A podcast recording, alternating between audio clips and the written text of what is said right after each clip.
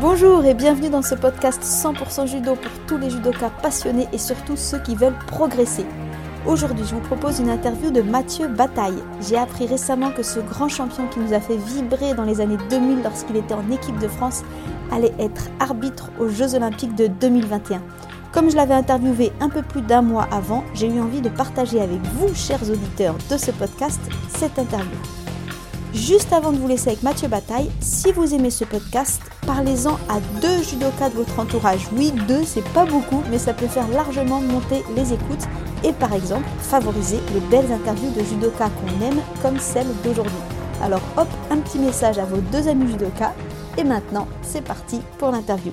Donc, euh, ben, très très bienvenue à Mathieu Bataille qui est là avec nous. Salut Mathieu Salut, bonjour à tous. Et du coup, pour commencer, euh, évidemment, on commence toujours par des présentations. Alors, tu es bien connu du monde euh, du judo et c'est bien pour ça d'ailleurs qu'on est très heureux de, de t'accueillir. Tu viens de, du Nord, donc tu nous repréciseras, mais tu es de la région Hauts-de-France et je pense que tu as commencé à. Enfin, là, tu, tu es à Étaples et hum, tu as passé 15 ans en équipe de France avec vraiment des super résultats, des championnats de France, championnats d'Europe, championnats du monde individuel et équipe, tu as vraiment aussi beaucoup marqué les esprits euh, à ce niveau-là. Donc, c'était vraiment super de voir comme tu as marqué toute la décennie des années 2000. Et donc, au passage, merci beaucoup pour ça, parce que pour nous, judoka, on aime vibrer aussi euh, devant nos écrans et, en live et en direct sur les, les, compétitions. Donc, vraiment, merci pour cette belle carrière. Et aujourd'hui, on te reçoit sur le thème de l'arbitrage. On va beaucoup en parler.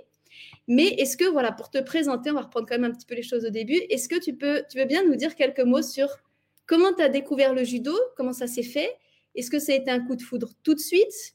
Comment tu as eu l'idée plus tard d'aller vers le haut niveau? Voilà, comment les choses se sont faites? Bah Moi, en fin de compte, euh, bah, j'ai commencé le judo un peu, peut-être comme beaucoup de personnes. Mon frère faisait du judo. Donc euh, voilà, je l'ai suivi un petit peu. Euh, un petit peu l'entraînement donc sur le club d'étape sur mer, sachant que mon frère a 6 ans de plus. Euh, donc j'ai commencé à l'âge de 6 ans étape sur mer et bah voilà, ça m'a plu assez rapidement avec déjà des petites galères quand même euh, en minime avec des problèmes de croissance au niveau des genoux puis bah ça ça va me suivre toute ma carrière les genoux. j'ai eu pas mal de blessures. Euh, donc euh, voilà, puis à force de regarder mon frère en compétition, c'est vrai que ça m'a donné envie euh, d'aller plus loin. Donc j'ai gravi un petit peu les échelons tout doucement comme ça avec un premier titre de champion de France junior donc en 1997, ça remonte maintenant. Euh, voilà, j'étais un peu une surprise parce que je m'entraînais moi dans mon club d'étape sur mer et un club à côté à Boulogne-sur-Mer. Donc, euh, donc, voilà, petite surprise, je gagne, je passe en junior et puis ben, tout de suite les entraîneurs m'ont demandé si je voulais venir à l'INSEP. Donc là, ben, occasion rêvée, hein, peut-être que ça se reproduira pas. Donc euh, voilà, j'ai sauté sur l'occasion et, et, je suis rentré à l'INSEP avec, euh, ben, c'était dur au, début, hein, comme, euh, comme souvent tu rentres à l'INSEP parce que tu sers un petit peu de viande entre guillemets quoi. es le, le petit jeune qui arrive donc euh, un peu difficile avec des problèmes ben, comme je disais tout à l'heure avec mes genoux donc opération de, des deux genoux. Euh, mais voilà, bah, je me suis accroché. Bah, ça m'a servi un petit peu, on va dire, euh, mentalement, parce que bon, c'est vrai que mentalement c'est dur, hein, parce que tu reviens, donc euh, il faut faire une grosse rééducation, entraînement euh, bah, à côté, parce que tu mets pas le kimono, donc il faut s'entraîner différemment. Donc voilà, il fallait rien lâcher, il fallait il fallait continuer. Je me suis accroché. Et puis c'est vrai après que les résultats sont venus un petit peu euh, après mes blessures. En 2001, moi j'étais remplaçant euh, au championnat du monde. Et après, en 2002, champion du monde universitaire. Euh, voilà, donc euh, les Jeux Olympiques en 2004, j'ai réussi à participer euh, entre David Douillet et Teddy Riner. J'ai réussi, même si bon, je regrette un peu, c'est que bon, j'ai pas fait une médaille, mais bon, c'est comme ça, c'est la vie déjà de d'avoir participé. Je pense que c'était un, un, moment que je me rappellerai tout le temps. Et voilà, c'est un peu comme ça que je suis venu au judo. Moi, euh, voilà, c'est mon frère euh, qui m'a donné l'envie, euh, parce qu'il c'était un athlète euh, qui montait en première division. Donc, donc voilà, le voir, il avait gagné, je sais pas, de France deuxième division à l'époque. Donc, ça m'a donné envie de faire comme lui. Et puis, bah voilà, j'ai réussi à monter les échelons comme ça. Ouais, bah, félicitations encore, bravo. Et, et alors, du coup, on va continuer dans, l'histoire, mais euh, du coup, là, tu es athlète de haut niveau, comme tu l'as expliqué, et à quel moment, comment se passe euh, ta transition? Alors, est-ce que ça a été tout de suite vers l'arbitrage ou est-ce que c'est venu plus tard? On sait que la transition, quand on finit euh, la période de haut niveau, n'est pas toujours évidente. la question des compétences, ça c'est une chose, mais il y a aussi le, mental, quoi, de se projeter dans autre chose quand on a vécu judo 24 heures sur 24 pendant 10-15 ans. Comment ça s'est passé à, ton niveau? Bah, c'est vrai que moi j'ai arrêté l'INSEP donc en 2012 et j'avais continué donc euh, après un petit peu bon, en étant revenu dans le Nord, euh, dans le Pas-de-Calais, euh, j'avais continué deux saisons avec le club de Chili-Mazarin. Surtout, je faisais des championnats par équipe ou bah aussi la première année j'avais fait des World Cup où j'avais quand même réussi à, à ramener une médaille d'argent du tournoi de Biélorussie. Euh, et c'est vrai que j'ai arrêté, on va dire progressivement. J'ai pas arrêté d'un coup, euh, stop. Euh, j'arrête euh, en 2012 après les Jeux de Londres où j'étais remplaçant de Teddy. non, j'ai continué un petit peu pour voilà, continuer un petit peu pour les équipes, pour les un petit peu individuellement, même si je savais que ça allait pas durer parce que bah, j'étais revenu dans le Pas-de-Calais, donc au niveau partenaire, j'étais assez limité. Donc je m'entraînais un peu moi-même en faisant beaucoup de cardio.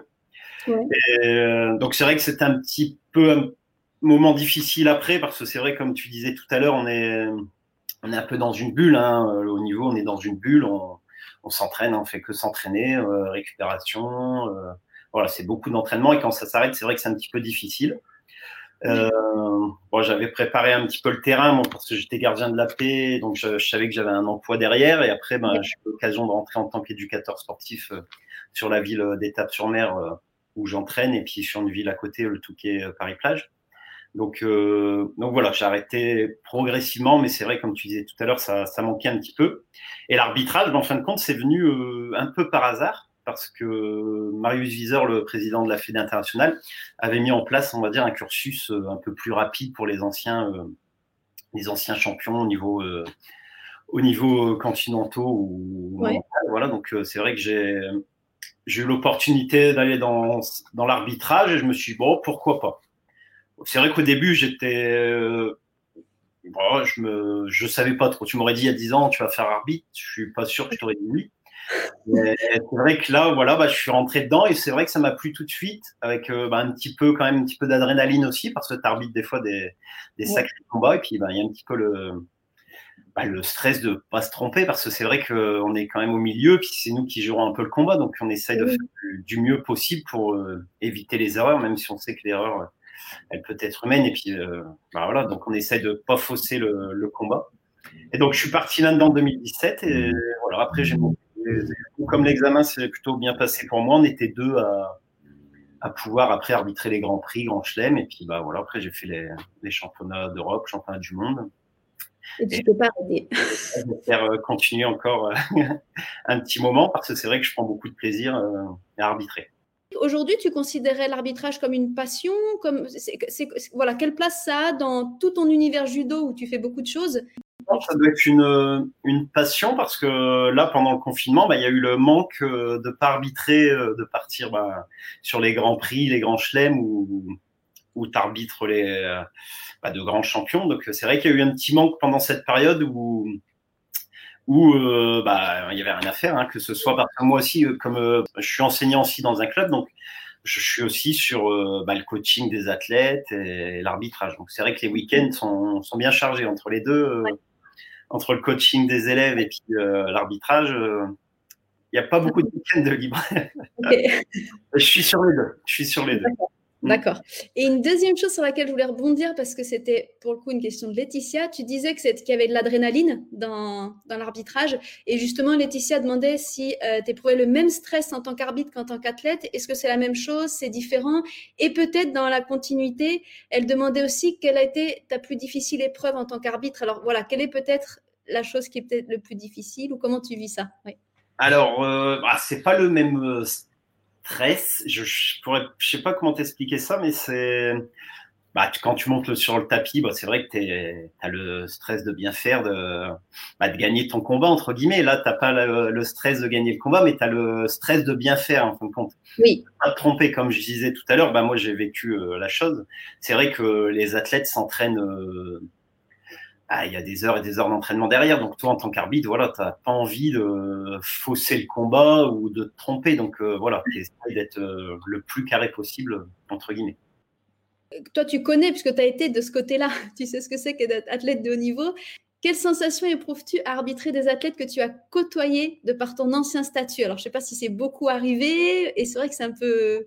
Bah, c'est vrai que oui, ça m'est arrivé, ouais, parce que comme j'ai fini assez tard, entre guillemets, euh, j'ai arrêté donc officiellement ma carrière en 2014, donc euh, j'avais 36 ans, donc j'étais quand même euh, un ancien, un ancien sur le circuit, et donc j'ai vu des petits jeunes arriver que maintenant, maintenant j'arbitre, donc c'est vrai que des fois on se regarde et puis on comprend tout de suite. Ben, on se dit ah ça y est, il est passé il est passé maintenant à arbitre. On a combattu ensemble voilà juste même sans, sans échanger. C'est vrai que on capte tout de suite euh, le regard. C'est vrai que ça, fait bizarre, mais bon, ça va, ça se passe bien. Et alors justement, comme, comme tu as eu toutes ces années en équipe de France, là, tu continues sur les tatamis côté arbitrage. Moi, j'étais intéressée d'avoir ton point de vue ou ton regard sur euh, l'évolution du judo. Oui ou non, beaucoup, peu. Euh, comme tu vois, ce que le judo, en tout cas, dans, vraiment son aspect haut niveau sur les, les, tatamis de compétition nationale, internationale, est-ce qu'il y a des choses que tu trouves qui, évoluent vraiment ou finalement c'est tu retrouves ce que, ce que toi tu as connu au début, par exemple au début des années 2000 Quel est ton ah, regard là C'est vrai que moi, bah, euh, quand j'ai commencé le judo, on avait le droit d'attraper les jambes. Euh, donc, euh, donc, voilà, moi j'aimais bien attraper les jambes. j'allais beaucoup, comme j'avais des gabarits un peu plus grands que moi et tout, donc j'aimais bien ça. Mais c'est vrai, il a fallu s'adapter parce que il a fallu s'adapter parce que si je me trompe pas, c'était en 2010 où euh, on pouvait attraper les jambes, mais en faisant une attaque avant. D'accord. Voilà, donc euh, c'est vrai que bah, moi, là, voilà, je me suis adapté, je pense, comme beaucoup de monde qui aimait euh, attaquer dans les jambes.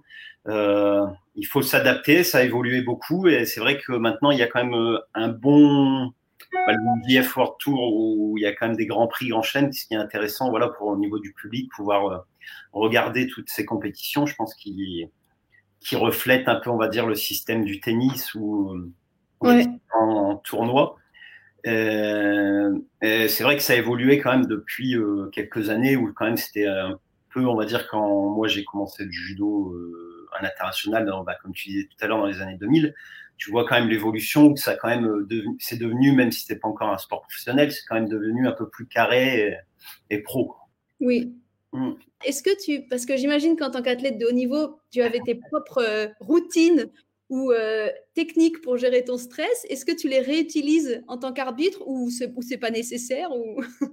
Euh, non, là, bah oui, je vois là, derrière le yoga, c'est surtout ma femme qui fait du yoga, mais c'est vrai que moi aussi, du coup, je m'y suis mis, je m'y suis mis un peu pendant le confinement où il y a pas mal de phases de relâchement qui me servent aussi pendant les, les tournois. Et, et c'est vrai que c'est des fois, voilà, ouais, j'ai eu à faire euh, de préparateur mental euh, pendant ma carrière, là, en tant qu'arbitre, non, parce que bah voilà, après quand tu prends l'expérience, tu arrives à gérer, hein, tu arrives à gérer toi-même. Mais voilà, aussi, des fois, ça fait du bien. D'accord. Bon, allez, on rentre dans le sujet de l'arbitrage euh, en tant que tel. Alors, il y avait une question qui était intéressante, qui était par rapport à l'apparition de la dimension vidéo. Est-ce que, enfin, en tout cas, toi, comment tu vois cette dimension vidéo qu'il n'y avait pas avant Et voilà, est-ce que c'est un plus? Est-ce que c'est une difficulté à gérer? Comment tu vois un peu les choses? Bah, Moi, je pense que c'est quand même un bien parce que euh, des fois, bah, je vois maintenant, c'est vrai qu'au début, moi, je ne pensais pas à tous ces petits détails, mais quand au milieu en tant qu'arbitre, il faut être bien positionné. Hein. Si tu as quelqu'un qui tombe euh, tu vois, de l'autre côté, sur le côté, s'il a le coup de sortie, si tu es mal placé, peut-être qu'avec la vidéo, tu vois, là, tu vas réussir à voir. Euh, l'angle que toi, tu n'as pas, entre guillemets, euh, où tu es placé. Donc c'est vrai que des fois, ça prend du temps parce qu'il y a des actions qui sont vraiment, vraiment très, très chaudes et on pourrait les regarder 50 euh, fois et euh, as, on va dire, as 50% des gens vont dire il y a score et les autres 50% pas score. Donc c'est vrai que c'est assez difficile des fois des situations, c'est vraiment, vraiment chaud. Comme je te dis, je peux les regarder plusieurs fois et tu seras toujours indécis, entre guillemets, avec certaines personnes. Toi, tu auras ton avis et d'autres, ah non, moi non. Donc, c'est vrai que c'est. Je pense que c'est quand même euh, quelque chose de bien. Surtout que maintenant, les vidéos, as, surtout à l'international, tu as quand même des angles. Euh, tu as une. de tous les côtés, quoi. Et de, voilà, de chaque côté. Même euh, là, au championnat du monde à Tokyo, bah, pour les préparations aux Jeux Olympiques, normalement, qui devaient avoir lieu en juillet, bah, tu avais même une vidéo sur le dessus. Quoi. Donc, tu avais quand même tous les angles qui étaient qui était cerné, entre guillemets, pour euh, pas qu'il y ait d'erreur. Et du coup, j'imagine ça a dû déjà t'arriver, mais est-ce que c'est fréquent de devoir rendre une décision que toi, tu n'aurais pas vue comme ça? Et si oui, bon, de ce que tu dis, je comprends que tu, fais confiance à la vidéo, évidemment, mais quelle sensation ça fait? Enfin voilà, est-ce que ça, ça arrive régulièrement ou finalement c'est quand même... Euh, non, non, c'est très très rare. Euh, c'est très très rare. Après, voilà, toi, tu, comme je te disais tout à l'heure, par rapport à l'angle que tu as, peut-être que toi, tu vas te dire, euh, là, il y a Ypon, et puis, ben, par rapport euh, à l'angle de la vidéo, euh, bah, c'était Wazari. Puis après, bah, voilà, tu, tu, fais confiance quand même à la commission qui est, qui est quand même des, des personnes très, très connues, entre guillemets, au niveau judo et, et qui connaissent le sport aussi. Donc voilà, tu leur fais confiance. Tu sais que normalement, il y aura, voilà, il y aura Mmh. Quelque part, on peut dire que c'est un travail d'équipe où il y a cette confiance. tout à fait, c'est un, travail d'équipe. Hein. Tu as les juges, tu as la commission, voilà, c'est tout le monde ensemble où il faut. C'est comme tu dis, c'est un travail d'équipe, voilà. Des fois, ça arrive de se tromper, et puis ben voilà, il faut. Tu dis, ben mince, bon, ben voilà, mmh. tu enlèves, et puis ça arrive, comme partout, comme je disais tout à l'heure, l'erreur, l'erreur est humaine, et c'est vrai que des fois, ben, pour les athlètes, euh, peut-être qu'un tu vas être défavorisé, puis bah, la compétition d'après, bah, peut-être que tu seras un peu plus favorisé euh, sans le vouloir, hein, mais voilà, ça fait partie de l'arbitrage dans tous les sports, euh, c'est comme ça.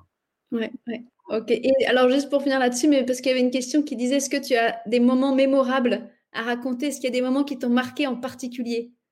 Euh, Des moments mémorables, bah, c'est vrai que c'était ma... mon premier Grand Prix, entre guillemets. Oui. où j'avais eu plusieurs situations chaudes et je me suis dit, oh, c'est quand même compliqué euh, l'arbitrage.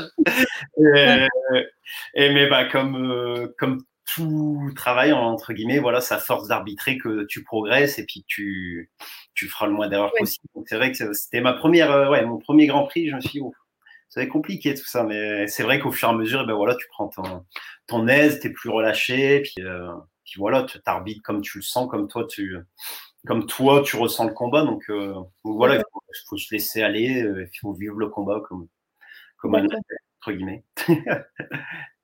Alors, on va aborder un sujet qui, euh, qui, est beaucoup, beaucoup demandé. Donc, je vais mettre cette question-là, mais tu vas voir que ça, c'est sous beaucoup de formes.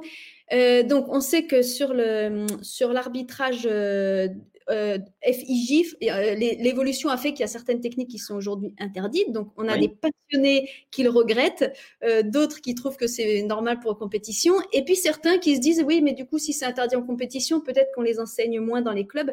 Alors, comme toi, tu as vraiment toutes ces casquettes que je, trouve, que je trouve vraiment très riches. tu as été athlète de haut niveau. Aujourd'hui, tu es autant arbitrage, mais aussi tu enseignes le judo.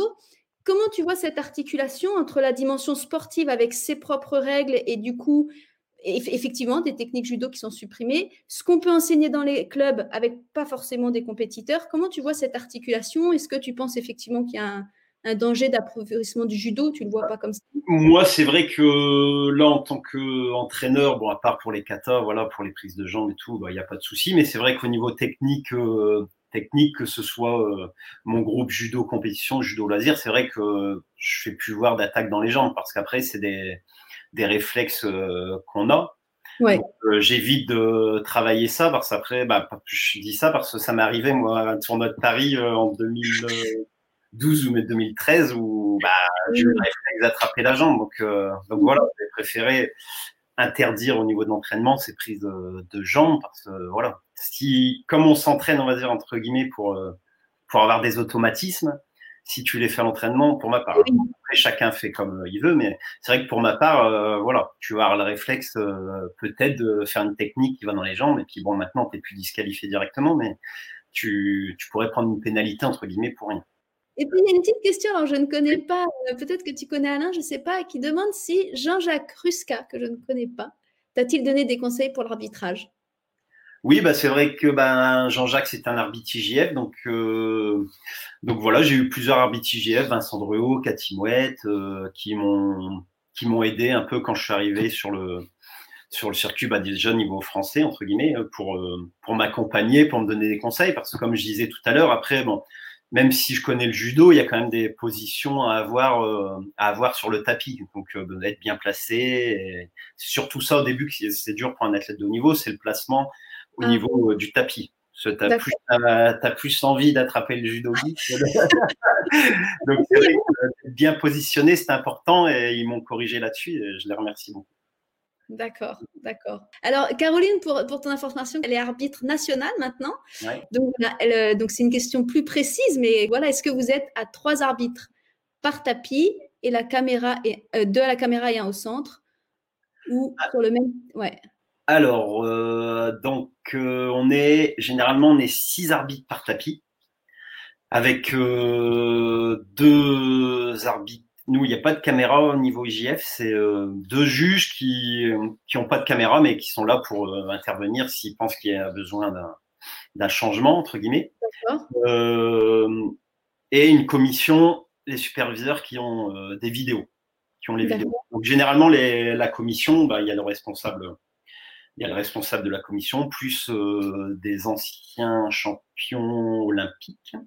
Ah, d'accord. voilà, qui sont superviseurs et qui, eux, surveillent la vidéo, voir euh, si c'est bon, si c'est pas bon. Euh, voilà. Mais là, dernièrement, donc après, est-ce que c'est en raison du Covid ou pas, on était juste quatre arbitres et par tapis, mais sans juge. Juste ah. la question à la vidéo. Bah, ils avaient vachement limité euh, le niveau du staff, donc après, je pense aussi c'était peut-être le Covid ou à voir pour les prochains tournois, entre guillemets. Et ça n'a pas gêné dans ta pratique de l'arbitrage euh, Ça a pu quand même bien se dérouler? Ouais, non, euh, moi, ouais, ça a été. Je me suis, bah, j'ai arbitré comme toujours. Voilà, on essaye de faire du mieux possible, comme je vous disais. Et puis euh, après, bah voilà, s'il y a une erreur, la vidéo interviendra, mais on essaye de, de bien gérer le combat. C'est ça le plus important, c'est bien gérer le combat, voir les phases d'attaque, les, les, attaques qui sont réelles. c'est ça le plus important entre guillemets. Puis laisser faire entre guillemets les judokas aussi du judo. Alors, finalement, est-ce qu'en tant qu'arbitre, on a l'impression d'écrire un peu aussi l'histoire du judo? Parce qu'on est vraiment au cœur du combat et selon la façon dont on arbitre, ça, bah, c'est vrai que le combat, ça fait partie de la couleur du combat. Et pour prendre le commentaire de Damien, c'est ce qu'il dit. Je pense que l'arbitre a un rôle prépondérant dans la gestion du combat en le sublimant, le rendant plus intéressant. C'est lui qui donne le rythme avec les matés, les adjimés, etc. Comment tu le vis? Est-ce que tu penses que c'est vrai? Comment tu le vis? Ouais, non, oui, bah, c'est exactement ça. C'est vrai qu'il faut, faut laisser un peu vivre le combat. Il faut pas, faut pas annoncer des matés peut-être à un moment où peut-être que l'attaque va partir et si tu annonces maté, ben, voilà, il y a la gamelle, mais tu as dit maté, donc euh, tu enlèves un hippon. Donc c'est vrai qu'il faut bien, faut bien gérer le combat sur bah, les prises de garde. il faut avoir un œil euh, attentif euh, parce que c'est vrai qu'en plus au niveau international. Après, il y en a, ils sont malins. Hein, donc, euh, donc euh, voilà, il faut avoir. C'est normal, hein, c'est normal. On connaît les, les entre guillemets. Donc euh, voilà, il faut, faut être attentif et comme bah, Damien disait, voilà, il faut aussi laisser vivre le combat et être le plus réglo possible, puis bien sentir la chose. Après, mais tout arbitre a sa façon de penser, mais on essaie de faire du mieux possible. Ouais. Et en plus, j'imagine que toi, dans ton regard, tu as aussi toute ta casquette coach qui fait que tu as. Enfin voilà, tu, des fois, tu n'as pas envie de, de, dire Ah, il pourrait faire ça. Oui, oui, non, bah, c'est vrai que des fois, j'y pense pendant le combat. Ouais, je me dis Ah, ouais, non, pas là. Mais bon, on essaye de rester quand même concentré sur, sur l'arbitrage. Mais c'est vrai que dans ma tête, des fois, j'y pense. Ouais. D'accord, bon, super. Euh, ben, Mike, qui vient de euh, ancien international mauricien, 73 kilos. Mike, on en a déjà un peu parlé, mais cela dit, Peut-être Mathieu veut rajouter quelque chose sur le fait de, de voilà, est-ce que le parcours d'athlète de haut niveau te facilite ta façon d'arbitrer ou euh, vient entraver peut-être, je sais pas? Bah, salut Mike, déjà, je connais, j'ai eu l'occasion de le rencontrer euh, au club de Le Valois. Et, bah, c'est vrai que oui, ça aide un petit peu, faut pas se, se cacher. C'est vrai que ça m'a aidé beaucoup bah, sur des, par exemple, surtout sur des enchaînements au sol, où peut-être qu'on a tendance des fois à dire trop vite maté, ou voir euh, qu'il y avait un travail qui allait être fait. Et voilà, il faut laisser faire et il faut laisser euh, engager les athlètes s'il y a de la continuité.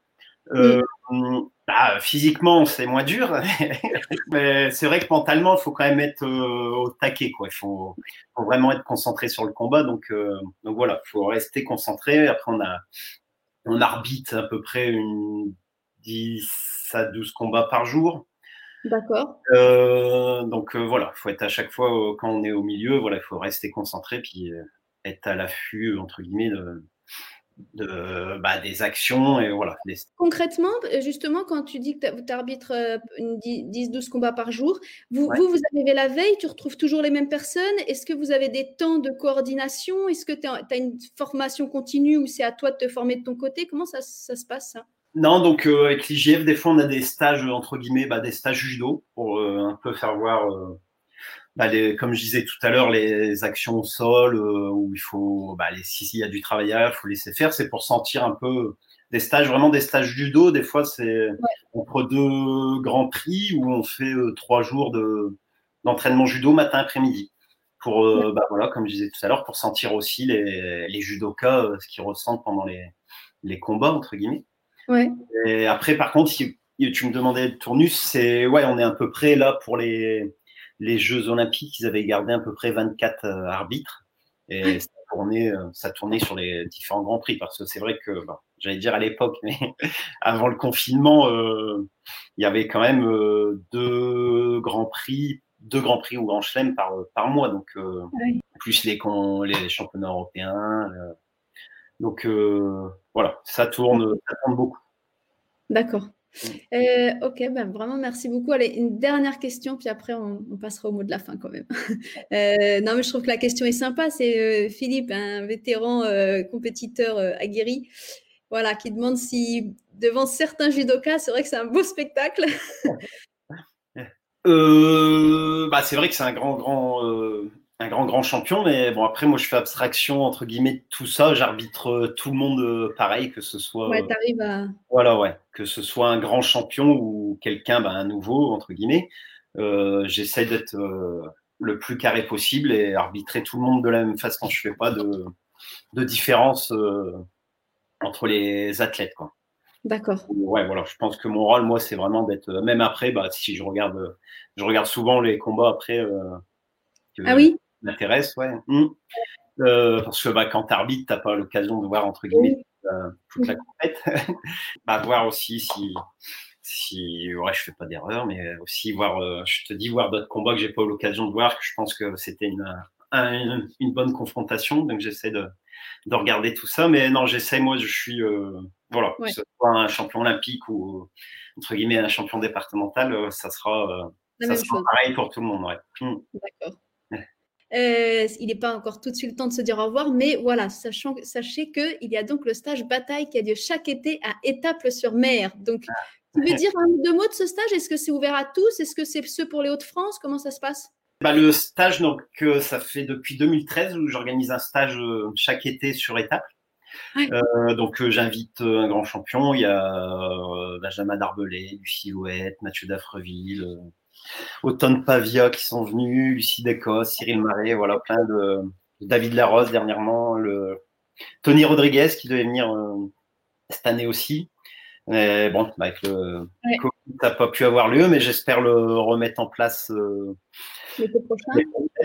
euh, c'est ouvert à tout le monde. On est à peu près une centaine de participants, de Benjamin à senior. Et c'est deux jours et demi de stage où voilà, on a un bon partage entre guillemets, c'est un peu l'esprit euh, famille. Et on, voilà, les champions font voir euh, leur technique favorite et puis euh, je, bah, moi aussi, je fais voir quelques quelques techniques avec le staff aussi de la, du club d'étape. voilà, c'est un très très bon moment. N'hésitez pas si vous avez l'occasion de venir. Je pense que c'est un stage qui marche parce qu'on a démarré la première année à 60 et puis au fur et à mesure, on a monté, puis on a atteint les 100 personnes, mais bon, on a stoppé à 100 pour quand même qu'il y ait quelque chose de carré et de bien et que voilà, qu'on s'amuse et qu'on se fasse plaisir. Super. Donc l'été prochain à Étaples-sur-Mer, c'est les 100 premiers à s'inscrire. Euh, de, ton côté, euh, vraiment, toi, on revient à toi en tant que vraiment judoka. Du coup, avec toutes, toutes, toutes ces activités, est-ce que tu prépares un grade? Est-ce que tu l'envisages? Est-ce que c'est trop chargé pour l'instant? Bah moi, c'est vrai que bah là, je suis sixième dan, donc euh, donc voilà, euh, ça, ça demande beaucoup de travail. Après, même si moi, je l'ai eu en, fonction de mes résultats, donc comme il y a plusieurs euh, systèmes pour avoir les grades, mais c'est vrai que c'est vraiment chargé entre le entre l'arbitrage et les, les, jeunes, entre les compétitions de de Benjamin à bah, senior, euh, il y a quand même pas beaucoup de temps pour soi, mais pour se faire plaisir. mais bon, c'est déjà un, déjà, franchement, je prends beaucoup de plaisir, moi, à accompagner les jeunes sur les compétitions, et moi, arbitrer. Donc, c'est vrai que là, pour l'instant, je suis vraiment euh, sur ça, sur le, la formation, sur le fonctionnement du club et puis, euh, puis l'arbitrage. Ok, surtout que tu dis de Benjamin senior, mais nous, espérons pouvoir t'attendre un jour chez les vétérans. Oui, pourquoi pas, ouais. pourquoi pas. bah, écoute, vraiment un immense merci. Euh, je vais afficher un message d'un de tes collègues, arbitre, ah. Voilà. Oui, qui, arbitre, euh, ouais, qui est arbitre aussi international et qui est entraîneur euh, avec moi sur étape, et mon frère. Voilà. Qui est aussi bah, sur le stage qu'on fait au mois de juillet et Hauts-de-France, exactement. Mm.